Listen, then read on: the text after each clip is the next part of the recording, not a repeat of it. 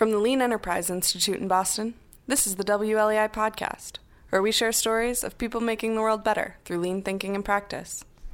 For more information about LEI, including how we can help you apply lean thinking, please visit lean.org.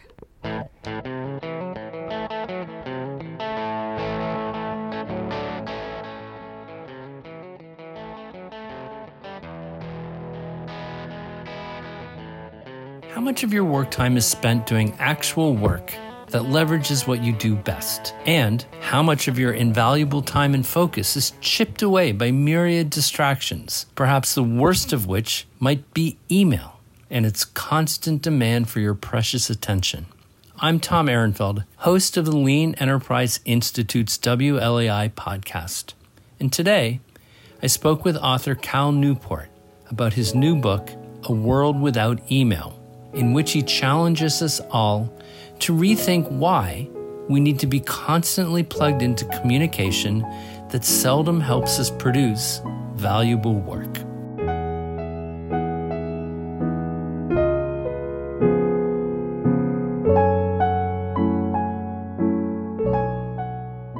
Welcome to the LEI podcast. I'm your host, Tom Ehrenfeld, and today we have Cal Newport, author of many successful books, the most recent of which is A World Without Email. Um, reimagining work in an age of communication overload. Thank you, Cal, for being here. Well, Tom, thanks for thanks for having me on. I always like the opportunity to geek out on philosophies for work optimization and improvement. Fantastic. That's that's scary and exciting. Um, so your new book is a really kind of a mindful assessment of in a positive way, kind of finding ways to do purposeful work with a mindfulness that is prevented increasingly by the new ways of work that people are adopting. The title, um, A World Without Email, you kind of use email as a straw man, if you like, that embodies all the symptoms of a broader problem, which you call hyperactive hive mind. And it's a way of working in kind of together that dissipates valuable attention capital and it wastes mental energy on, on minutia. So is that a fair assessment of the biggest problem that led you to write the book? Like what, what problem are you tackling with, with your argument?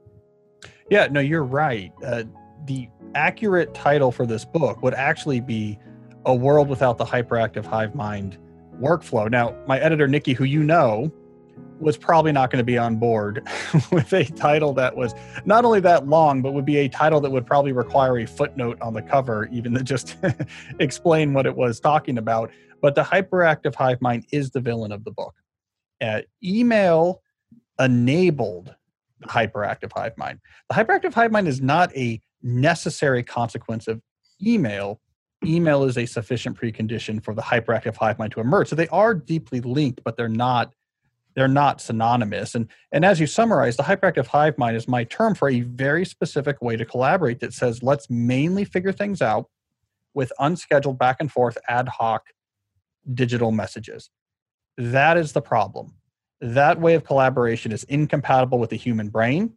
It is holding back our economy and making hundreds of millions of people worldwide miserable. And what you kind of do is distinguish between two types of two types of work, kind of work and meta work.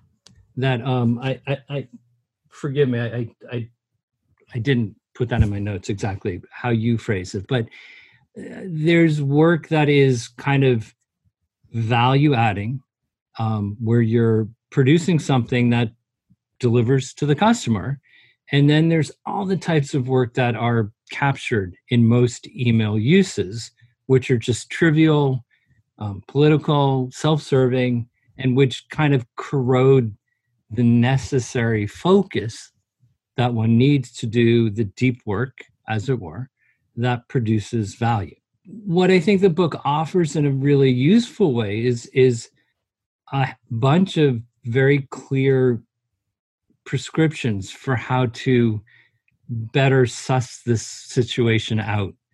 Um, so you, you, you do cite people who use electric forms of, of communication So, I mean, you do still talk about Slack, Dropbox, Asana, um, Trello, a whole raft of other, e, you know, forms as a means of better coordinating the work of teams towards things. Um, um, like, what would you say are the key benefits, the key ways uh, that people should, what they should take from the book when it comes to thinking about how to not squander but capitalize on attention capital? And yeah.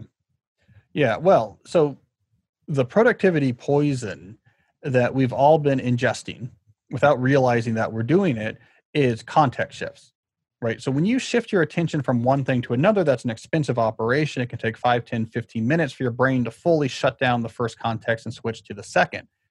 If you're trying to check an inbox or slack or teams or whatever it is once every five or six minutes what happens is is you're continually triggering these context shifts.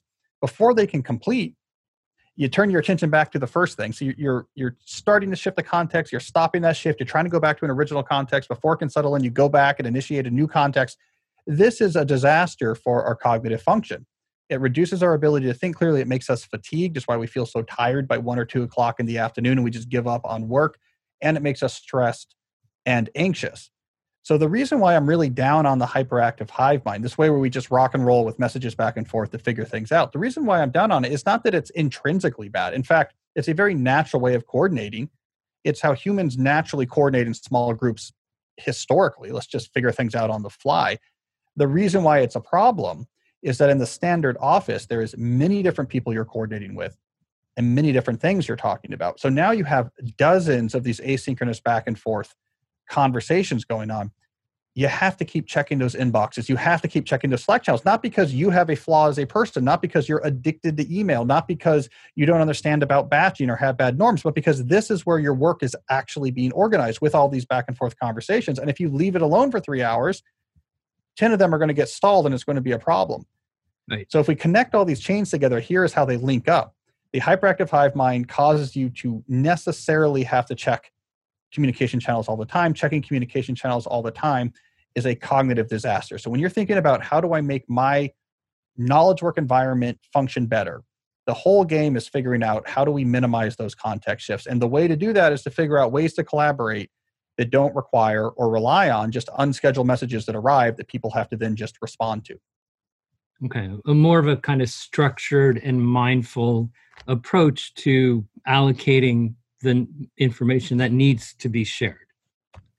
Uh, and structuring how that information is stored and shared, how communication actually occurs in such a way that is not dependent on this interruptive ad hoc communication mode that defines the hive mind. Is, the issue with the hive mind is not that it uses digital communication tools, it's that this email could arrive at any time. And when it does, you're going to have to get back to it pretty quickly to keep the wheels of this particular thing rolling. Well, that means you're going to have to check again and again and again, waiting for this email to come in so you can catch it and send it back. Right. So it's the unscheduled, interruptive nature of the hive mind that forces constant checking. And, and I want to make that distinction clear because I think one of the issues with the way that we've discussed in our culture email overload is that we come at it from a personal perspective. We say, you're checking your inbox too much because you have a flaw in how you work, as if what's going on in this inbox is not really related to your work and it's your own personal failing that why are you spending so much time uh, in your inbox or you blame it on other people? Well people are sending bad messages. Uh, people are wasting my time with their messages. They don't know how to write good messages. What this all overlooks is that a constant stream of messages you have to keep checking for is a necessary property of the hyperactive hive mind. If that is the only thing you have in place for how collaboration is going to happen no matter how much you tighten up people's email etiquette habits and norms you're going to have to check those inboxes all the time. It's actually a feature of how this workflow works, it's intrinsic to it. And I think recognizing that is critical if we're going to get past it or actually make progress.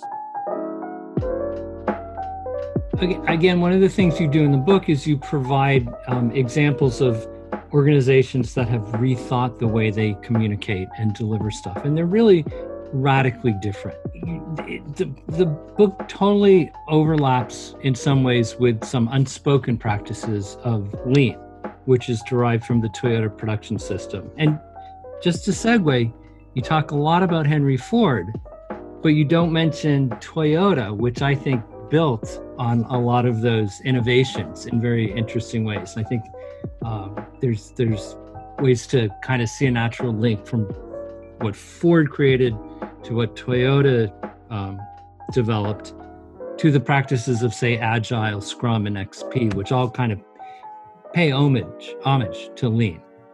Um, a key part of Lean or TPS is to focus on value. You start with value. So Toyota developed a system at a time where uh, it was Japan post war. They didn't have a lot of money.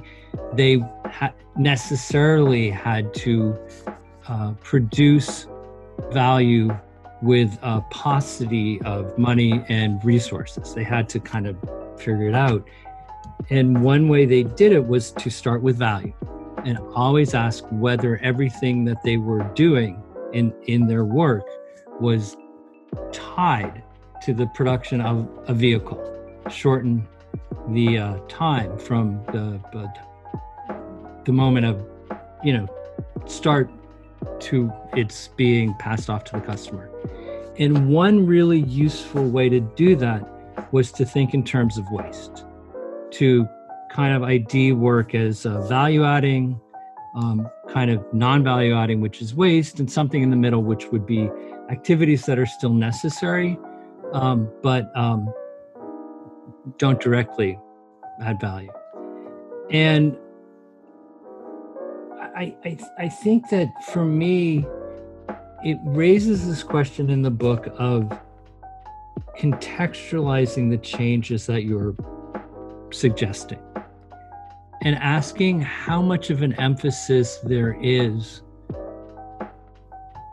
on presenting the changes as being pulled by the customer as like how much you kind of acknowledge or assign this work in the context of being pulled in terms of delivering specific value? Well, I, I, think there's a few relevant points here. I mean, first of all, just looking back at the at the historical trajectory, the reason why you'll see me jumping from Ford up to Agile is Ford is my primary industrial example because Fordism kicked off the idea of radical process reengineering. It kicked off this idea that wait a second, we can really think about radical new approaches to how we build things. It doesn't have to just be common sense or what's convenient. Huge insight that led to all of the industrial growth really in the 20th century. Out of that came lean, uh, and and the, those methods were incredibly effective. Obviously, lots of other process reengineering innovations in other sectors also came out of that. It was a huge innovation. When we get to things like Kanban, is where we see the translation, sort of the, the first real consistent translations of some of those ideas into more of a knowledge space sphere. And I think Kanban in particular, I think pulls quite a bit from Lean. I mean, I, I did look at Kaizen and, and, and, and Lean in particular. And as you're trying to figure out how to adapt those ideas to knowledge work, you say, oh, that's what, that's what Kanban did. so I know there's like, oh, they already did that. I see. Um, when it was trying to take this into project management away from actual physical production lines. But I think uh, there's two key points to take from from that methodology. I think the customer pull is a key one uh, in particular focusing on value creation, we've lost the thread of that right. to some degree in knowledge work. I think it's clear when you're actually, let's say, producing something in an industrial sector. I mean, how many are we selling? What's the price point?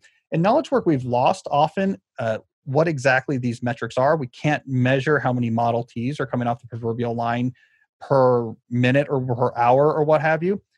And without that back pressure, it really slows down, I think, process innovation. So we don't have an easy way of noticing, hey, we're on Slack all day and we're producing 10 times less Model Ts. It's not so clear in knowledge work. So I think it's really good you point that out, the, the lack of the clear metrics. Um, the other thing that Lean does, which knowledge work and the types of things I talk about, uh, knowledge work doesn't, but I think they should, yeah. is it's, of course, very internal, very process focused, but it also sees processes as being imminently mutable. Let's tweak, change, tweak. What can we do? Right? We don't do any of that right. in knowledge work. In a lot of knowledge work context, it's like, look, let's just rock and roll. Like you all have an email address. We're all on Slack. We'll buy software that makes certain operations faster.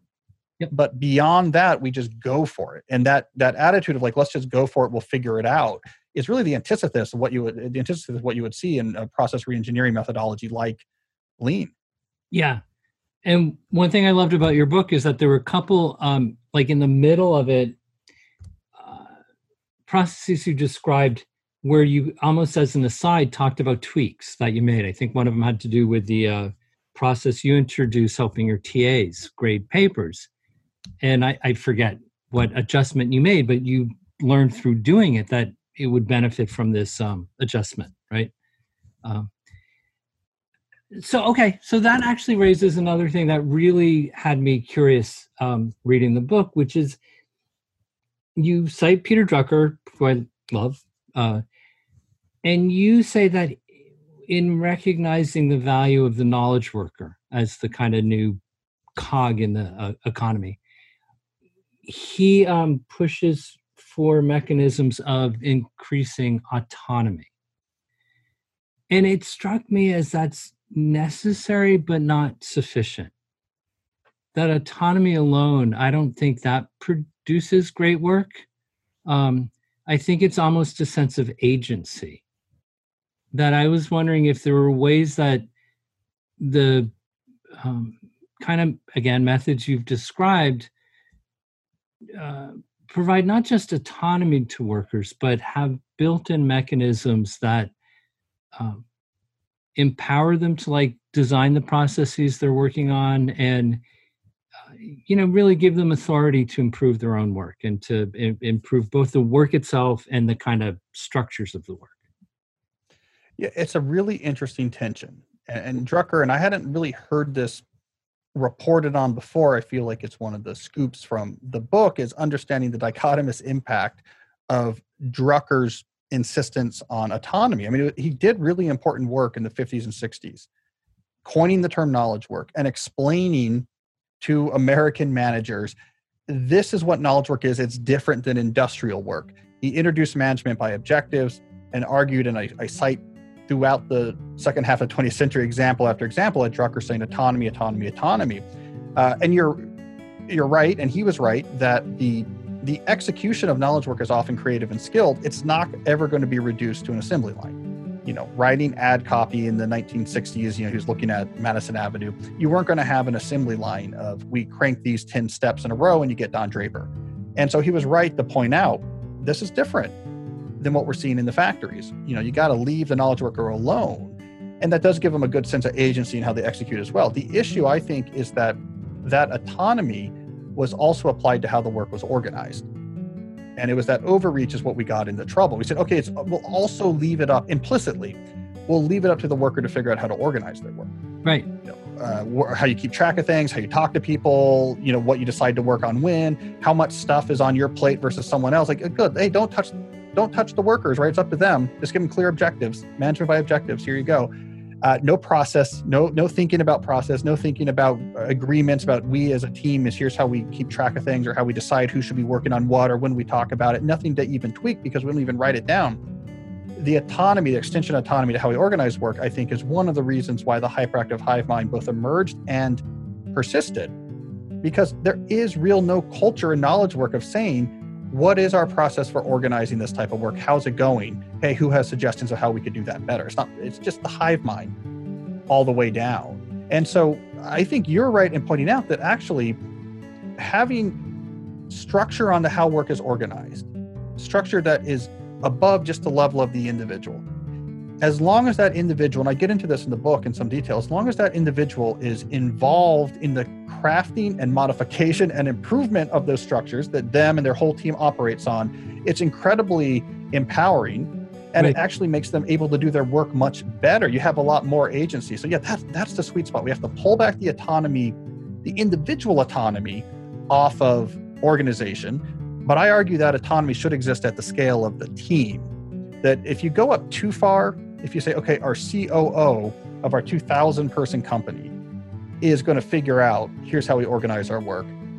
You're taking away agency you're going to you're to wander into bureaucracy territory. It's not nearly agile enough. If you leave it up to the individual you have the hive mind. But if the team gets together here's how we do these different types of work and we change it as needed i think that's the sweet spot. Yeah and um about two thirds of the way in, you talk about the um, value of automated processes. That there's uh, certain schools of of getting things done, at, to use a loose term, that kind of recognize the value of identifying what in lean would be called standard work certain tasks that are done repeatedly and where it benefits from identifying the, the right sequence of the work done by who and that is the basis for improvement in lean. So it is the workers who create and write the standard work and that um, enables them to identify problems. So whenever standard work is somehow kept from happening that's a, a, an improvement opportunity and they do root cause analysis of any gaps to change the standard work for the better. Um, and i think you basically make the point that the people doing the work should be creating and identifying the automated processes so and yeah right and and i use the word automated maybe a little bit more narrowly um, because I think the concept you're saying applies broader than just my use of automated processes. That yes, the individual should be involved with their team in figuring out how this work happens. Now, I have a narrow application of automated, which doesn't cover all of the different types of knowledge work where this type of involvement is important. For me, when I'm using the word automated, it's the type of knowledge work where it's always the same sequence of steps. Yep. And so it's this and this and this and this. And my argument is if you know there are always the same sequence of steps, you can usually engineer some sort of process around that that eliminates unscheduled messages so you can get from this to this to this without ever having a step where it requires you to see a message that's arriving at some unscheduled time and responding on it for it to move forward right? So automation is the way instead it's in this we keep it in this folder we change the spreadsheet there's an automatic notice that goes out there's a zapier script that jumps in. There's other types of stuff you do that can't it's not always the same sequence of steps it's a team okay we have to figure out how to like build a new marketing campaign for a product we've never done it before we can't break it down into here's the 10 steps. Um, it's a one-off thing but even then you can be very structured about where are we going to store the information when are we going to talk about this information? Right. How are we going to keep track of who's working on what how much should anyone be working on at any one time how do we check in on how that's going you know you could figure out these ideas as a team about here's how we're going to do all of these things related to this work that is now on our plate. And if it's not working, then we can shift that. But we know what it is. We've written it down. It's clear what our approach is going to be. Yeah. And what's interesting is that uh, you cite one of the uh, innovation, uh, information principles that there are times where having more information or more rules has the um, impact of simplifying the the doing of the work. And I, I I do think that's like invaluable to understand how getting agreement up front about the exa- what are the rules of engagement can facilitate uh, a much greater, a much better flow of work. Um, yeah, I, I think it's a it's a very useful analogy. We're thinking about information theory, right? Because if you go pre Claude Shannon, pre mathematical foundations of communication, what is the approach to trying to get more communication you know we're thinking about the telegraph companies or something and it's literally like let's just make the pipe bigger so thicker cables and jam more voltage at it let's just throw more at it and you know if we want to get more communication let's have more cables throw more energy through it shannon came along with information theory and said you know you can design what he called codes but if you really study the structure of the information and you do a lot of work. You can figure out a very clever way of actually encoding this information and you and the person on the other end agrees on this. And it takes a lot of work up front. It's a pain. I do some information theory. I just published a paper in information theory. It's a pain. Um, but then our communication is going to be really really efficient. And it's going to be we can make it resilient to noise and it's going to on average use not very much bits. And and that's what all modern communication is built on. Without that insight we would still have just telegraphs basically right? So you needed that theory. It's a great analogy right? That when it comes to all the different coordination we have to do at work we tend to just like our equivalent of throwing more energy onto the telegraph copper is let's just make the communication tools faster all right even less friction We'll go from email to slack and it can just jump immediately and you can have it on all the time we'll put it on your phone and that's just the, the communication equivalent of just you know put more voltage on the copper where what we really need is Shannon style codes, which in this analogy is well, wait a second, let's figure out how we deal with producing white papers for our such and such clients. We do this again and again. Okay, this to be a pain to figure out up front. We're to have to have these folders and a set day we do it, and we might have to put some software in place and and you know a huge pain up front. But now going forward, every time you produce this thing, you're resilient to noise and you're using less bits, right? It's going to be much much less cost on average going forward, and that's when you get the big win. So we, we, we have to be willing to be inconvenienced now so that in the long run, we're using much less of this sort of uh, metaphorical voltage on the line. Right. And the inconvenience is experienced in the kind of explicit meta work of understanding and designing the appropriate amount of kind of rules that govern interaction and uh, organization, prioritization of um, information the book does this remarkable job of describing the systems that have provided huge benefits to organizations uh, in producing mindful, purposeful work. I was surprised at how little discussion about the behavioral skills that are needed to make these types of systems work. Does it does it recast the role of a, a leader? Um, again, to fall back on lean. Within lean, uh, the the most important work is done by team leaders who work as coaches or like skippers on a boat who can always jump in and do the work and are there just asking questions and above all helping people tackle the the problems that are expected to occur and as opposed to a kind of top down command and control person giving the same orders to everybody. Um, but I, I didn't see it much um, exploration of the, what are the kind of trade offs when you put these systems in. They're they're not um, uh, what's the metaphor where you just put a system on and turn out the lights. Um, right. They, they still like anything else, I think it's it's it's a little unexamined. It's like what are who runs these systems um, optimally? What type of leaders? What type of people? Yeah, I think this is a big open question, and I lean away from being too prescriptive in the book because I think the prescriptions, at least on this, it really differs if we're talking about a large corporation, if we're talking about a solopreneur, if we're talking about uh, a small startup. But I, I, can mention a few things I've seen that I think are good ideas. So I, I think in the larger organization, I this Lean does this, Scrum does this. I actually just got cut from the book, but I went back and talked to engineers from the original Ranger and Apollo programs uh, back in the early space program because I wanted to know. I had this whole thing about um, how do we send a man to the moon without email, and I talked to a lot of people from that program, and it was originally part of a, a New Yorker article that got cut. And so I drew from there as well. And an idea I didn't write about this as much in the book, but I think the the team with a team lead concept applies in a lot of places. And you know, back in the Apollo days, they called these the cognizant engineer, and that was the person who was in charge of the group. We see this in lean inspired knowledge work, project management methodologies. Uh, in agile methodologies, you have the Scrum Master and Scrum. I was very interested in a more extreme version of Scrum called Extreme Programming, where they lean very heavily on a leader. One of the things I love about that model is that in most of these models, the leader, the team leader, the cognitive engineer, the Scrum Master, whatever you want to call it, they interface on behalf of the team to the rest of the organization. That is a huge win. And yeah. they're they're gatekeepers. You, you you identify like they they're the one they handle all communications that come to the team and they choose what uh, they allow to go through they're yeah.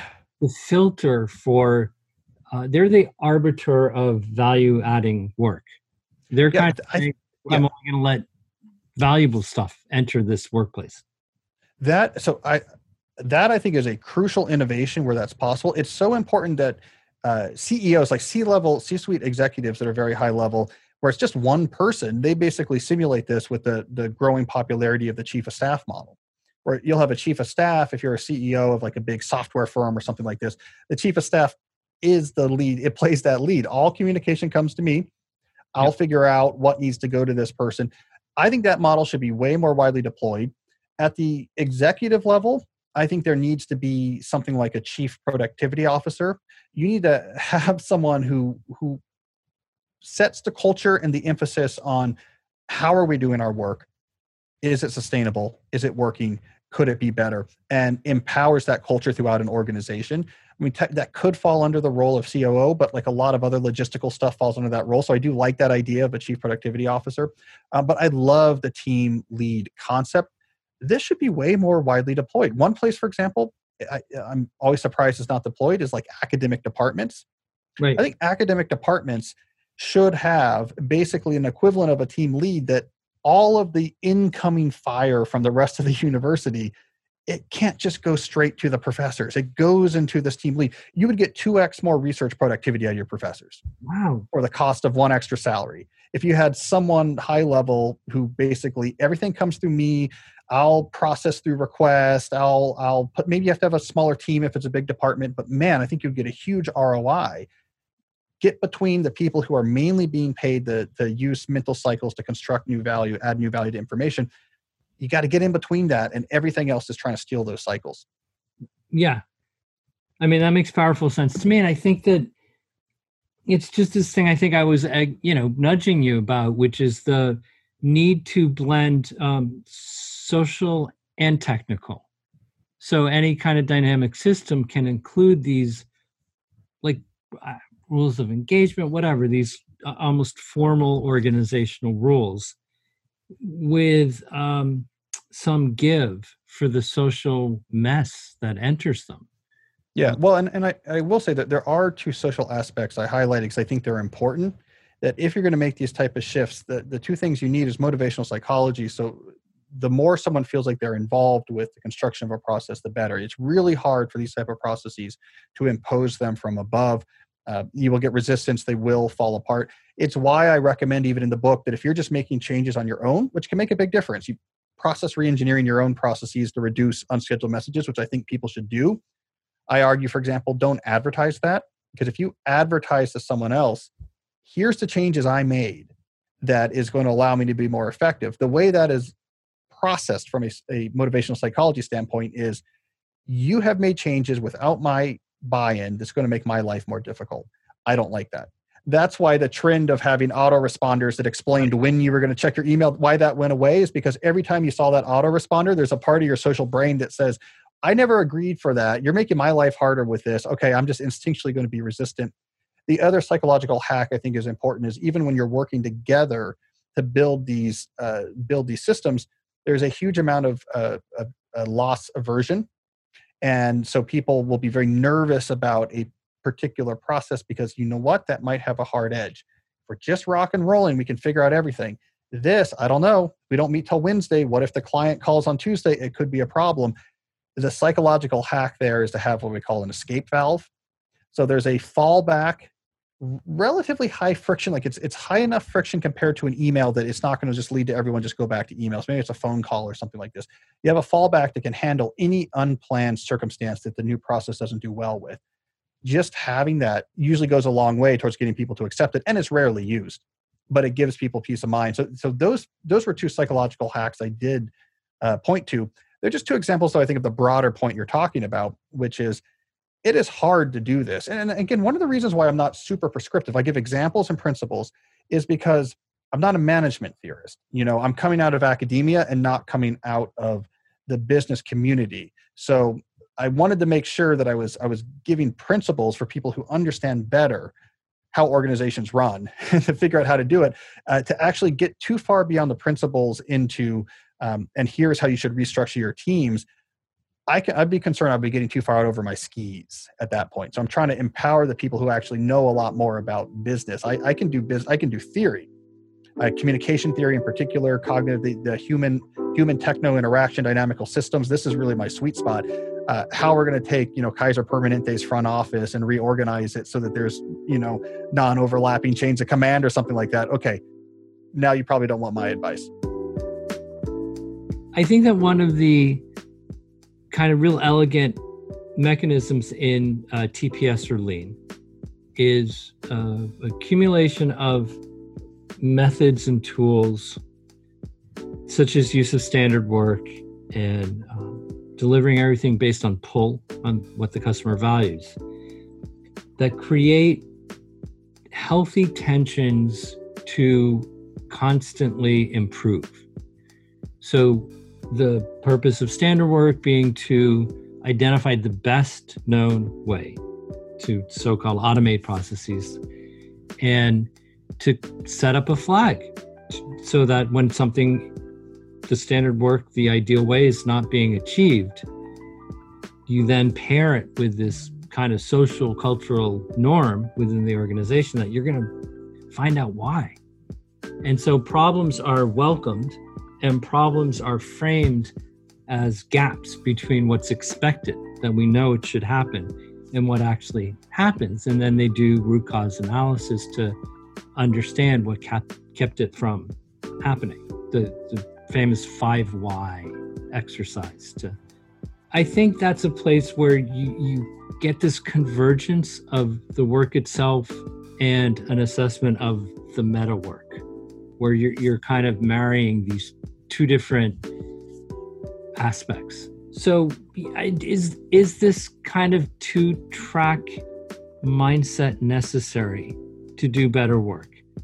To not just, you know, to find a way to bridge the analysis of how to do better work into the doing of the work itself and forgive the meta nature of the question yeah no i mean i think i think it it's both fundamental and almost completely missing from many knowledge work contexts I, even the question of well how do we do this yeah. is a foreign question for a lot of knowledge work like well, well how do we normally do this right uh, that they're like what do you mean we just I just send you an email about something I need and you answer it. And in the end, this all is supposed to just aggregate up uh, the, the, some sort of value production. So I, I think inculcating that mindset is probably the crucial step. Inculcating a more general mindset in the knowledge worker of there's different ways to do things. How are we doing it right now?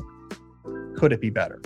And it, it, you know, is there an issue here? Is it not going well? Now, the autonomy trap is one reason why we don't do this. The sort of Drucker inspired notion of like that's for the individual. Let's not talk about it. The other issue we have, and, and I get into this briefly towards the end of the book in the final principle, is that in knowledge work, in a way that it would be much more difficult or to do in industrial work would be much more clear that's an issue, uh, we do too much. So we actually, we way overload the cognitive demands, the number of things going on, the number of things that everyone has to be involved in. It's, it's, it's way overloaded for, for actual cognitive capacities. That's a setting in which it's difficult to have that mindset. And so it's one of the reasons that holds people back from thinking about how we do work is because they have so much damn stuff to do that there's no time to do it. It's just it's this constant race. And I think the way quantity control happens in knowledge work often is let's just fill things up until people are about to break and then we'll put the brake on there. Now that's already then you're probably 50% too far, but you kind of go into like, all right, this is starting to get unreasonable. I can sort of see the I can sort of see the stress in someone's eyes. By the way, it's one of the reasons why the unexpected shift to remote work during the pandemic increased a lot of people's workloads we lost one i mean there's a lot of reasons but one of the reasons is we lost the we were using these informal social feedback loops like really you really look overburdened and stressed out okay now i'll kind of pull back you know putting stuff on your plate when we're just abstract email addresses on a digital screen it's much easier to be like can you do this thoughts let me jump this on your plate jump on the zoom uh, when we just become abstractions. So that's the other issue we have. In industrial manufacturing, there's other rate limiters. Like we, we have this much material, the, the machinery can only go this fast, right? Like the there's much more clear rate limiters. So now you can step back and say, okay, now how do we get more out of it? So that's the other thing going on in knowledge work is that we just overload the hell out of everyone. And then everyone, no one has any breathing room to even adopt that mindset, even if they knew that was a possibility. Yeah. And I think that's the hidden message about a world without email is that we're asking people to do way too many of the things that they shouldn't be doing in the first place. That we're asking the wrong questions. That we're not asking, is this work you really should be doing? Does this add value? Is it something you're good at? Does it move the organization closer to its purpose? That it, it, we just fill people's inboxes and other relentlessly mushrooming forms of other electronic communication with distracting um, minutia. Um, yeah, and and let me just add the the other thing that happened is electronic quote unquote productivity productivity enhancing tools. We completely bungled that that shift in the market when personal computers came along that could go on the desktop and then we got we could network those computers.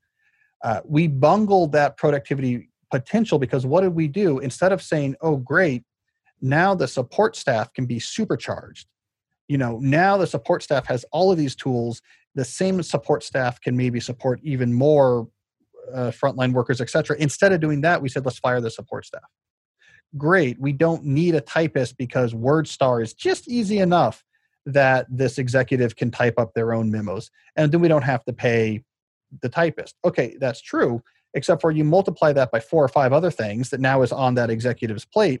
You need two of those executives to get the same amount of work done. Oh, it would have been much cheaper to have one executive with a dedicated support staff. So we bungled the arrival of productivity enhancing technology by using it to basically move tons of administrative work that used to be more specialized and isolated onto the plate of the people who were also trying to do the frontline value production. Yeah. It was a big mistake, I think. And it's one of the reasons why so little actually gets done, even when we're paying people huge salaries. Uh, what's the world of work going to look like if people uh, read your book, take these ideas into uh, consideration, and change the way they work accordingly? I think, first of all, tools like email will become much more like physical mail was 25 years ago. Something that, yeah, I, I check it maybe once a day. And it's not a big deal if I miss it for a day, but it's, you, you, you know, you have to send me a contract, some invoices are coming my way. The, the, the, stuff that you would normally go and get out of the mail from the mail room or the cubby at your office mail room or something, that's what email is going to be like. It's certainly not going to be the background hum that your whole day is driven by, right? So email is going to play that much reduced role. I think we'll also see a lot more specialization. I think we'll see a lot more, I do less, I do those things better, uh, a lot more of a Kanban style WIP work in progress limit. Like this one I'm working on today. Now I'm done. Not this current method. There's 70 things on my plate that I'm chaotically trying to move forward, this or that. We're going to look back at that and say, wow, we're using this machinery very, very poorly. Um, so that's what I expect we're going to get to is a lot less of this back and forth ad hoc communication. Email is going to be like a mailbox. People are going to be much more specialized, working on less stuff, but producing a lot more total value per day. We're also going to free up a ton of cognitive cycles. We're so ineffective in how we're using brains right now that when we get more effective, we're going to have a lot more available brain power from the exact same population. So I'm interested, if not a little trepidatious, to see what that's going to unfold. The bad scenario would be that's going to lead to cuts in creative, non automatable jobs because now less people can get the same amount of work done. The optimistic vision is it's going to lead to all sorts of new outlets for all of these suddenly freed up brain cycles that, okay, yeah, we don't need as many lawyers to handle these cases because they're not so distracted on email, but the, uh, the brains that would be doing this law work distracted are now doing other types of work where we didn't have as many people before, new industries, new innovation. So, so hopefully the latter is what happened. But it will be a different world. It's inevitable because of profit, right? It's an incredibly ineffective use of resources the way we're running this right now. So it's inevitable that we're going to move away from the way we work. It doesn't benefit anybody.